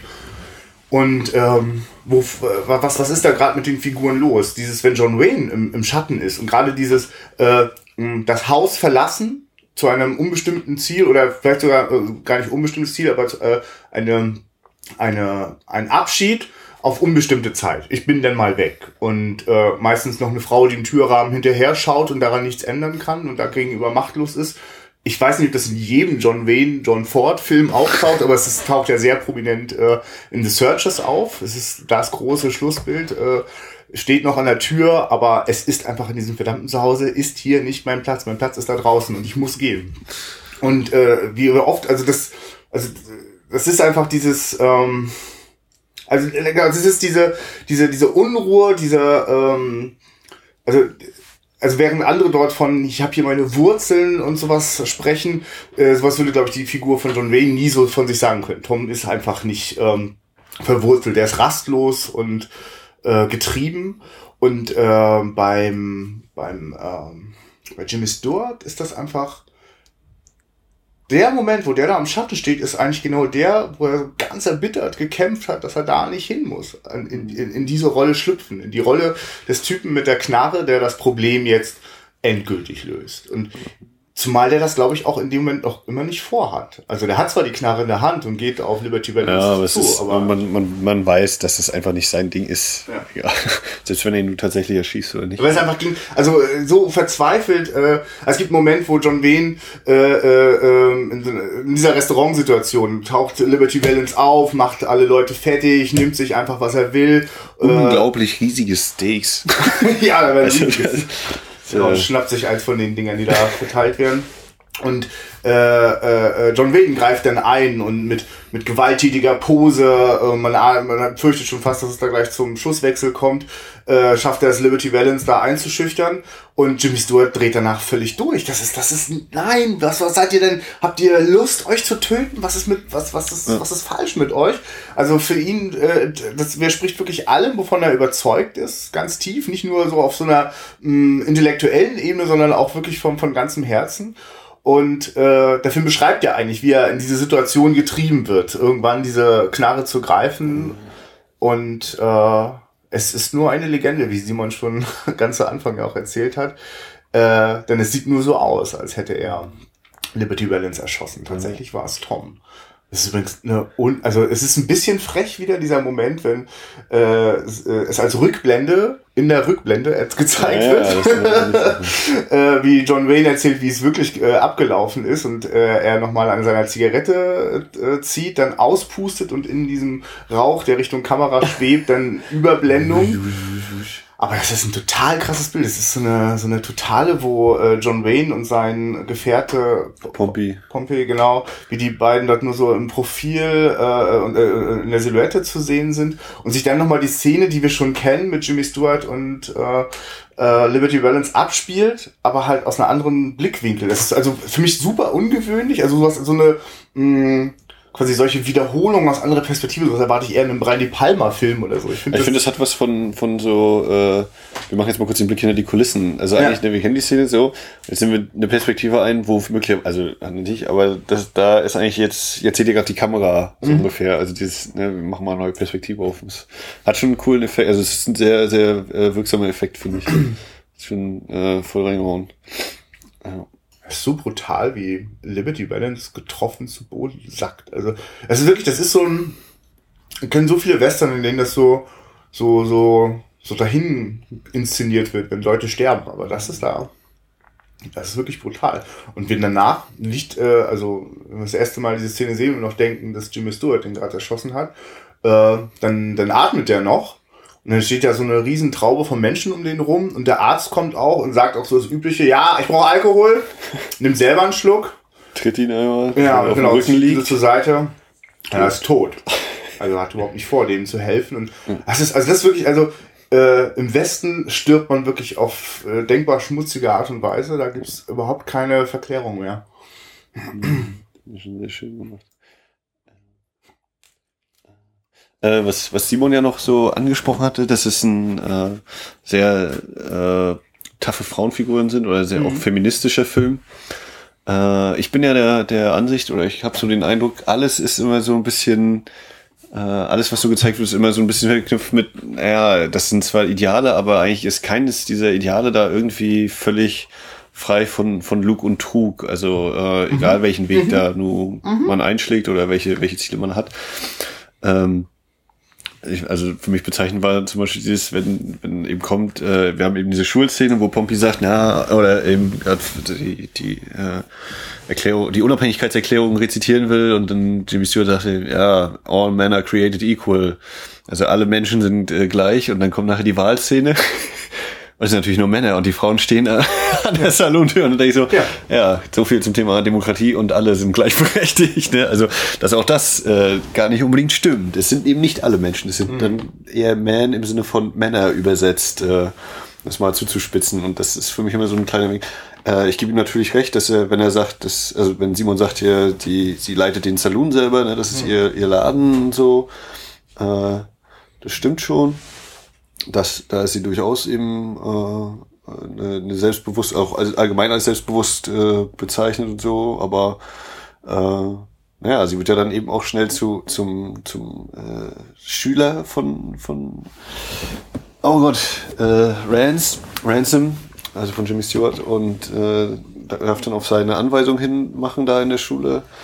Äh, ja also Gar keine Frage, die Frau äh, muss äh, oder drückt ständig ihre Bedürfnisse und Wünsche. Äh, also sie, sie, sie kann tough sein, aber äh, wirklich Platz äh, zur, zur Entfaltung ist ihr da eigentlich auch nicht gegeben. Äh, also äh, ganz zum Schluss ähm, Jimmy Stewart äh, merkt, okay, die, die Politikerkarriere, die habe ich gut weit getrieben, aber die jetzt in Aussicht stehende Perspektive, Vizepräsident zu werden, ist auch nicht wirklich das, was ich mir jetzt noch von meinem Leben erwartet habe.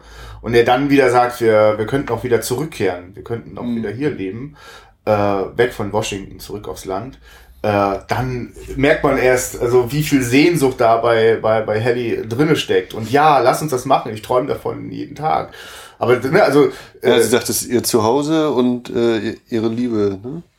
Also ich hatte ja, also die, der, der Eindruck jetzt hier schon gleich zu Beginn, wenn äh, in der auf der oberen Erzählebene sie sich einfach mal noch kurz äh, umherfahren lassen soll durch die mhm. Stadt und so und sie dann sagt dann, na, oder sie wird dann direkt zu dem äh, alten Haus gefahren, in dem Tom gewohnt hatte, was eben schon abgebrannt ist und wo ja dann zum ersten Mal diese Kaktusblüten äh, eingeführt werden, wo dann eben da, was dann später fand, die, der, der Raum, den Tom für sie gebaut hatte, äh, abgebrannt ist und genau dort äh, ist, äh, sind eben diese wundervollen Kakteen äh, gewachsen. Und das ist ja schon dieses erste. Äh, wie, wie ist denn, was, was denkst du denn jetzt so auf der Gefühlsebene? Ist sie in Tom verliebt oder war sie in ihn verliebt? Ist sie immer noch in ihn verliebt? Ist es so, ein, so für sie ein, naja, sie sind halt beide tolle Männer, aber vor allem habe ich mich halt entschieden oder trauert sie doch eher der Tatsache nach, dass sie nicht sich für Tom entschieden hat? Oder? Na, ich finde, sie hat, äh, sie, sie trägt quasi auf der mh, mm, auf der Ebene äh, also der, der, der, der Liebe, der, der Suche nach dem richtigen Partner fürs Leben, trägt sie den gleichen Konflikt in sich, den wir als Zuschauer haben, dass wir irgendwo zwischen ja, Jimmy, du hast recht, es muss doch ein Gesetz geben, man muss das doch irgendwie äh, so machen können, äh, wie das, also ich wir müssen, müssen auch mit der Gesellschaft irgendwie vorankommen, wir können nicht einfach mal schießen. Und manchmal sind wir doch irgendwie froh, dass äh, John Wayne da ist und der so eine Situation im Griff hat und äh, der macht das schon und ah, der packt wenigstens an. Also mhm. äh, ich glaube, genau den gleichen Konflikt hat sie genauso. Mhm. Ähm, und äh, es ist letzten Endes, ist es die Tatsache, dass äh, John Wayne diesen, diesen entscheidenden Schritt zurück macht, wo er, weil er, weil er ein Stück weit erkannt hat.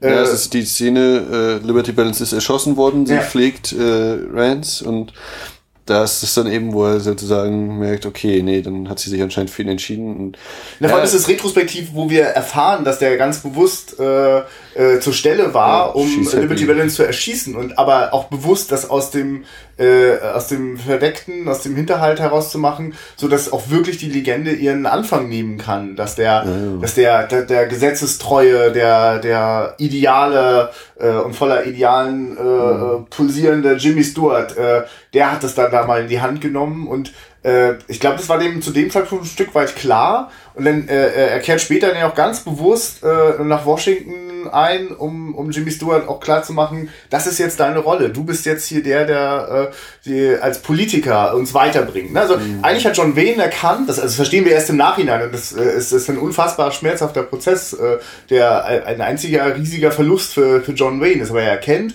äh, er hat äh, ganz viel dazu beigetragen, dass das Land da ist, wo es bis zu dem Zeitpunkt war. Mhm, aber jetzt, aber jetzt ist es nicht mehr an ihm. Das Thema, was ich auch meinte, mit, zum Beispiel bei Sieben Samurais ist ja genau ja. dieses gleiche. Die Samurai haben bis da, haben da geholfen und jetzt ist halt die Gesellschaft geht jetzt einen ja. anderen Weg oder es ist weiter. Wir sind jetzt überflüssig. Diese, ja. dieser äh, Weg, dass jeder nimmt das Gesetz in die eigene Hand, ist und das heißt halt dummerweise auch noch im Umkehrschluss, dass damit auch äh, die Grundlage äh, äh, zur, als, als, also eine Partnerschaft zur Helly einfach dann nicht mehr da ist. Äh, also zumindestens äh, ist das die Wahrnehmung von John Wayne und das ist dann ganz herzzerreißend, wenn der äh, äh, nach der Erschießung von Liberty Balance sieht er noch, wie äh, äh, Helly und äh, Jimmy schon ganz nah beieinander sind und dann fährt er äh, mit der Kutsche und seinem Kumpan äh, zu dem Haus, das er gebaut hat. Ich meine, das hat er doch auch alles gebaut, ohne wirklich Helly Bescheid zu sagen. Nee, ne? ich, genau, also das weiß ich nie, aber ich glaube, er sagt es ja, er sagt es Jimmy Stewart ja, ne, um einmal klar zu machen, so, hier, ich will sie haben yeah. und so. Und Jimmy Stewart sagt, ja, du, das wissen doch alle eigentlich. Ja, ja außer dir und äh, Helly vielleicht und. Mhm. Und na, er sieht sie äh, in, in, in der Küche, geht raus, aber er geht dann, glaube ich, auch erst noch selbst in die Bar, ne, wo dann äh, Liberty Valance ist äh, äh, Anhängsel hier, Lee Van Cleef und der andere noch fordern, dass, dass Jimmy Stewart umgebracht wird und er dreht dann eben, merkt schon, ja. ist äh, eben völlig fertig ja. und dann fährt er dahin mit Pombi zu seinem Haus und fängt an, die Hütte abzubrennen. Ja. Und es ist interessant, genau, weil er sich dann da, also genau, die beiden äh, sind noch übrig und äh, ziehen, der zieht dann der eine auch die Knarre und äh, man merkt schon, John Wayne weiß, dass er, er ist raus aus dem, er kann an dieser Geschichte jetzt da nicht mehr auf seine Art und Weise äh, Einfluss nehmen. Deswegen schlägt er dem auch die Waffe aus der Hand und also ja. ist krass eigentlich. Er hat da wirklich, der hat, hat, hat das, er hat das für sich akzeptiert und das bedeutet eigentlich dass alles bei ihm zu Ende ist. Und eigentlich hat deswegen eigentlich auch den Selbstmord da, glaube ich, äh, äh, angeht, oder? Also wenn er da nicht mhm. rausgeholt werden würde, von ja, wenn Pompey nichts gemacht das Haus angesteckt hat. Ach, das ist echt krass. Also das ist zum Beispiel wieder einer dieser dieser dunklen, dieser schwarzen Momente, wirklich äh, sprichwörtlich auf der äh, Bildebene. Äh, äh Jimmy Stewart geht da rein in, in, in dieses Haus äh, äh, der Anbau, der aus Holz ist. Äh, äh, äh, John Wayne, du kannst Jimmy Stewart. Ah, ja, genau. John Wayne, ja, John Wayne, ja, zu viele, oh. zu viele Jays hier. Äh, John, John Wayne ist in diesem Haus, zündet den, den Holzanbau an und er setzt sich wirklich da auf den Stuhl im, im dunklen Zimmer. Und das ist so ein Bild. Also, also es ist halt auch so typisch John Ford, der dann, bei sowas guckt er dann nicht mit einer Nahaufnahme hin, wenn so ein Mann am Ende ist, ne? sondern das, das erzählt sich einfach nur so aus der Entfernung in so einer äh, äh, düsteren Silhouette. Und ja, der war, glaube ich, bereit, da seinem Leben ein Ende zu machen. Und wir erfahren, glaube ich, gar nicht viel darüber, was wie es danach für ihn weitergegangen ist. Ne? Also nee, dann äh, ist das nächste Mal, oder was heißt das nächste Mal? Das also dann ja. ist eben wieder die, die Szene, wenn, wenn dann Jimmy Stewart äh, dabei ist, gewählt zu werden äh, für den Kongress. und eigentlich schon sich wieder zurückziehen will, weil der andere, ja, ich weiß nicht, der volltrunken äh, daherredende, aber also das, ich weiß nicht, das ist ja Overacting hoch 10 und andererseits ist es auch wieder total geil gespielt, wie sozusagen der politische Gegner da ja. ihn klein machen will. Also genau, wir erleben einfach äh, eine, eine große Szene, in der äh, die äh, Leute, die für das Open Range, für das freie und offene Land äh, sind. Also die, die das Lager der Viehbarone, genau. die das Hand und eben die, die äh, Staat, staatsmäßig das haben wollen und genau. äh, Stateshood äh, ja. steht da auf ihren Plakaten und äh, die die die für die Fieberrone haben sich halt da einen Typen rangeholt der also wirklich das ist natürlich ist das pures Overacting aber ich empfinde das als auch äh, pure Satire von Seiten John Ford, der einfach äh, die, die, die ganze Oberflächlichkeit äh, und die, diese sinnlose Rhetorik einfach auch äh, äh, wirklich ganz, ganz, ganz doll bloßstellen möchte. Weil nicht nur, dass der mit großen, geschwollenen Worten für die Interessen der Fieberrone spricht, sondern es wird dann auch noch gekrönt mit dem Auftritt eines Cowboys, der reingeritten kommt in den Saal, die Treppe hoch auf die Bühne und dann das Lasso schwingt. Ja, genau, so ein Rodeo-Typ. Und das geht eben eigentlich los mit diesem, ja, ich habe hier eine Rede vorbereitet, hält so ein Blatt Papier hoch und schmeißt es dann auf den Boden und dann äh, bekommen wir natürlich noch zu sehen, wie einer das Blatt Papier aufhebt und es steht überhaupt nichts drauf. Ja, also dieses, genau. Es ist alles einfach nur eine Show und alles genau, nur hohle äh, Gesten. ähm, und in denen sozusagen, das, die Argumentation läuft dann ja eigentlich auch von den äh, von der Gegenseite, läuft dann ja wirklich dieses, wir brauchen noch das Wahrhaftige, das Ehrliche, in das man Vertrauen setzen kann. Und, das schon, schon seit Jahren äh, auch das gesichert hat. Ne? Man eben, ja, er, hat das, er war schon so lange, so und so viele Terms hat er da schon und dieses. Immer war alles gut. Und jetzt soll hier jemand, der einen ehrenwerten Bürger erschossen hat und dann eben so immer weiter steigt und bist du, ja, das Blut von Kain klebt an ihm. Also wieder dieses Bibelhafte, also die, Ja. die Religion noch mit reinziehen und nach ganz oben. Und das kann doch nicht euer Ernst sein. Und Jimmy Stewart ist dann eben eigentlich schon weg, äh, geht raus und dann folgt John Wayne ihm natürlich und sagt ihm, Junge, du musst das jetzt aber auch durchziehen, ne? Ich sag dir jetzt mal, wie es wirklich war mit äh, Liberty Ja. Valance und du hast ihn gar nicht erschossen, aber wenn du das jetzt nicht durchziehst, dann hat es auch, es hat für mich auch so ein bisschen so dieses, äh, als John Wayne ankommt, äh, wenn du jetzt aufhörst, ne, dann hast du A, selber deinen, deinen Traum sozusagen verspielt, aber meiner, der schon jetzt seit Jahren vorbei ist, den hast du vorhin auch. Also das ist dann doppelt und dreifach, lässt uns alle hängen. Und äh, ich habe ja gesehen, Helly ist zumindest glücklich, das äh, freut mich für sie, auch wenn ich es dir nicht so richtig gönne. Aber ne, das ist eben so diese, diese Fallhöhe da nochmal aufgemacht. wird. Also die, ich finde sie ist schon bewusst klar, das ist aber, sagt dann eben auch nochmal. Und daraufhin geht Jimmy Stewart dann wieder rein und wird mit oder riesigen, mit Pauken und Trompeten wieder empfangen. Und äh, dadurch, dass wir diese Rahmenhandlung haben und wissen, er ist Senator, dann ist ja klar, wie das ausgeht. Das ist dann schon wirklich eine krasse, krasse Schlusspointe, wenn ähm, Jimmy Stewart erzählt äh, sozusagen in der Gegenwart die Geschichte Zeitungsleuten, die sagen, okay, warum, wer ist denn dieser Tom da in diesem äh, Das genügt unseren Leser nicht, Ja, wenn der genau. Senator zu einem Begräbnis hier wieder Erzählen Sie uns, zurückkehrt. was ist da der Hintergrund? Ja, und dann erzählt er halt, wer dieser Tom gewesen ist und also das ist ja der Film und äh, dann entscheidet eben der Chefredakteur When the fact becomes legend, print the legend. Und das ist auch so ein ja, großes Zitat. ja, ja, zerknüllt das, äh, die Notizen und verbrennt sie. Äh, das ist schon, also die, diese Ambivalenz, das ist auch die. Und das ist aber auch das, das, also das ist natürlich einmal für die ganze Geschichte, aber es ist eben Ja. auch wieder für die, äh, was ich ja sage, ne, alles ist irgendwo Lug und Ja. Trug. Ne? Es ist die Politik hier mit ihren Ja. behinderten Reden und ein reinreitender äh, Cowboy. Es ist ähm, dieses das Gesetz in die eigene Hand nehmen, was äh, auch nicht so Idee ist, und dann eben auch die Presse, die sich eben als als vierte Macht äh, ja sieht, neben äh, oh Gott, den müssen wir aufpassen hier. Äh, Rechtsprechung, Gesetzgebung und äh, ne? äh, und dass auch die eben ihre Verantwortung und Macht hat, aber die natürlich auch missbrauchen kann oder das eben hindrehen kann, wie sie es denn braucht, selbst wenn sie es eben besser wüsste.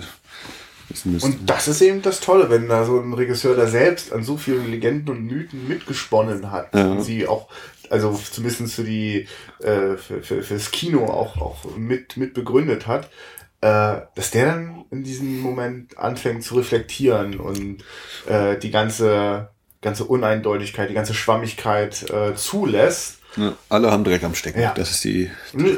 Ja, man kann es wirklich auch. Ja, der- ich finde, du hast das vorhin ganz gut äh, ähm, mit deiner These auf den Punkt gebracht, dass äh, jedes Ideal äh, auch eine, also ganz automatisch, also es bedingt die Lüge, die da drin auch drin steckt, weil wenn du, du kannst das Ideal gar nicht aufrechterhalten, wenn du nicht bestimmte Dinge negierst oder verdrängst oder äh, dir so hindrehst, dass es dann irgendwie wieder passt. Und gleichzeitig ist das aber ein Film, der äh, das dennoch beschwört und äh, überhaupt nicht, also, also ich habe überhaupt nicht das Gefühl, äh, also äh, John Ford äh, ist ein, ein es ist da auch ganz offenbar auch ein, auch ein flammender Patriot mit einer ganz großen Liebe für das Land und für die Entwicklung, die das genommen hat. Aber er kann halt nicht mehr weggucken. Er, er, er spielt nicht noch das, was dazu, was, was auf dem Weg passiert ist, spielt er nicht runter und äh, versucht er irgendwie äh, eine Sinnhaftigkeit in dieser Ambivalenz zu finden. Das ist ja eigentlich noch das, äh, was in der letzten Szene äh, äh, in Jimmy Stewarts Kopf passiert, wenn er äh, dann nochmal von so einem äh, Zugbegleiter da gelobt wird.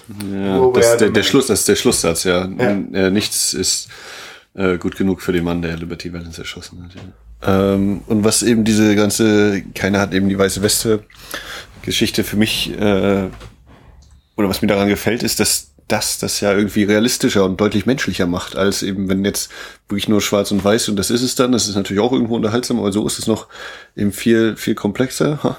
hatte Simon also recht, ein sehr komplexer Film. äh, und ja, dass man dann eben auch sagen kann, das nicht wirklich, ja, wen nimmt man als Identifikationsfigur? Jeder hat ja, wie gesagt, seine, seine Dämonen, mit denen er kämpfen muss und die er eben gar nicht bekämpfen kann und seine, sein Schicksal. Und äh, das ist mir persönlich eben viel lieber, weil dadurch das eben wirklich wie, ein, wie eine echte Person wirkt und nicht nur wie ein, das habe ich mal schnell geschrieben und das ist jetzt eben, der muss so und so handeln und das und das machen.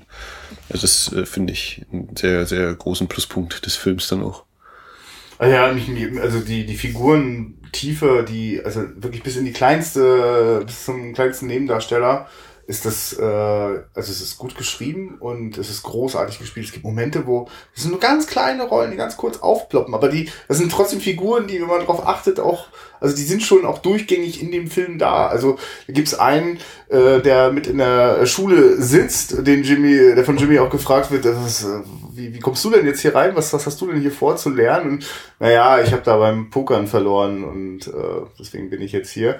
Ähm, und das, das, das, also ich weiß gar nicht, der wirkt total authentisch. Also als hätten sie den äh, mit der mhm. Zeitmaschine von dort geholt und reingesetzt, so was wie Sprache und Auftreten. Ähm, oder auch dieser Moment, wenn äh, der, der Zeitungsverleger oder der, der, ja, was, der ist ja alles in einer Person, ne? Redakteur, Chefredakteur, äh, Verleger und der äh, ist, ist äh, äh, schwer angetrunken. Es ist da die, die Nacht, in der Liberty Balance zurückkommt äh, in die Stadt und man weiß, es wird zum Duell kommen. Ähm, und er hat schon die Schlagzeile geschrieben. Liberty Valance defeated. Einen kleinen Rechtschreibfehler hat er noch drin. Und äh, wie, wenn, wenn der dann noch so zur Bar torkelt, dann vorbeikommt bei dem äh, Marshall, der äh, wirklich alles sein möchte, nur kein Marshall und ständig ja. den Problemen nur ausweicht und auch sonst nicht besonders fähig wirkt, aber trotzdem irgendwie sympathisch ist. Das ist so, also es ist so, es ist ja total ausgespielt, dieser Moment, der dann ganz tragisch endet, wenn äh, Liberty Valance und seine Kumpanen da ihm auflauern.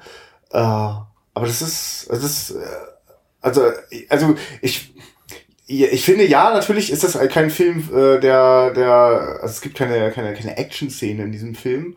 Ähm, aber ich empfinde es auch nochmal, dass das mehr als quasi ein dialoglastiger Film ist. Es ist einfach ein Film, der halt ganz nah bei den Figuren bleibt, was natürlich mhm. dazu führt, dass wir sie auch viel reden hören. Aber äh, da ist so viel. Also ich finde das sehr stimmig. Ich finde den, den, den Rhythmus von dem Film sehr gut. Äh, also bin da richtig mhm. beeindruckt. Mhm merke auch so, dass das, ich weiß gar nicht genau, warum das so funktioniert und warum ich das als so kurzweilig empfinde und mich zu keinem Zeitpunkt irgendwie Schwierigkeiten habe, irgendwie dran zu bleiben. Ich bin, äh, es ist, ich glaube, es liegt einfach daran, dass die Figuren so, so authentisch und, und, und breit angelegt sind, dass niemals, ist, also, eigentlich die einzige Figur, die wirklich ein bisschen flach ist, ist die von, von Lee Marvin, von Liberty Valance. Also der, der ist fast mhm. zweckmäßig äh, böse. Äh, also ich meine, ich krieg von dem einfach keinen keinen äh, Hintergrund. Ja, was man halt noch so einigermaßen sieht, dass er eben eigentlich auch nur so ein, so ein äh, ja, wer, wer mir Geld gibt, für den arbeite ich so, ne? Dass ja. er eben für die, für die Rancher, für die Viehbarone arbeitet, aber ja, das wäre eigentlich so der, der Punkt überhaupt. Ich meine, also es gibt einen schönen Moment, wo schon recht früh am Anfang äh, äh, klar wird, äh, dass eigentlich die Figur von Tom und der Liberty Balance, da, da ist gar nicht so, also es ist eigentlich nur die Frage, für welche Seite sie unterwegs sind. Ja. Äh, und ein Stück weit der Sadismus, der bei Liberty Balance noch mit reinschwingt. Äh, aber ansonsten sind die sich ganz schön nah. Also, also wenn die Charakterisierung ja. erfolgt, dann eben eher über ähm, die, das, das Aussehen, die wie eben ausgestaltet wird, eben ja. mit dieser Peitsche, die ja das, das Bild für ihn ist eben dass er ein Viehtreiber ist. Naja, und würde jetzt der Film äh, quasi äh, die ganze Zeit sich um Liberty Valance drehen, äh, drehen äh, dann, dann hätte das, dann würden wir ganz ähnliche Momente, glaube ich, erleben, wie wir sie mit Tom erleben. Also nur halt, also man könnte, glaube ich, die Geschichte auch, also wenn man sie aus der Sicht äh, äh, äh, quasi äh, der, der, der Antagonisten erzählt, könnte das, könnte man, glaube ich, genauso viel Mitgefühl erzeugen. Aber das an der Stelle ist, mhm. äh, reicht schon die Komplexität der Guten, die auch mhm. nicht alle richtig gut sind. Und äh, das, deswegen finde ich das völlig nachvollziehbar, dass es da einen relativ klaren Bösewicht gibt. Den braucht es dann einfach als Auslöser. Ja. Nicht schlecht. Also ich bin ganz schön angefixt wieder, was, was John Ford angeht. Äh, also da hast du auf jeden Fall ein reichhaltiges Arsenal von Filmen. äh, und The Searchers kanntest du auch nicht. Habe ich auch noch nicht gesehen. Ah. Das ja. Ah, Technicolor, äh, Monument Valley. Also äh, The Searchers ist auch der Film, also äh, danach konntest du nicht mehr Monument Valley drehen, ohne nicht automatisch eine Referenz an John Ford zu machen. Das ist echt krass. Also, und, wir- ja. Und gleichzeitig, weil es auch so ein, das ist ein so epischer Film. Es ist, es geht ganz, ganz weit auseinander. Und auch John Wayne ist dann ja ganz furchtbar tragisch äh, und passt wieder mal nicht in die Zeit. Ja, also, wenn, wenn ihr Liberty Balance noch nicht gesehen habt, dann können wir euch natürlich nur raten, schaut ihn euch mal an, besorgt ihn euch, genauso wie wir euch empfehlen, schaut mal in das 35 mm Retro Filmmagazin, das jetzt mit der sechsten Ausgabe gerade an den Start geht. Also, von meiner Seite aus bis zum nächsten Mal. Wiederhören.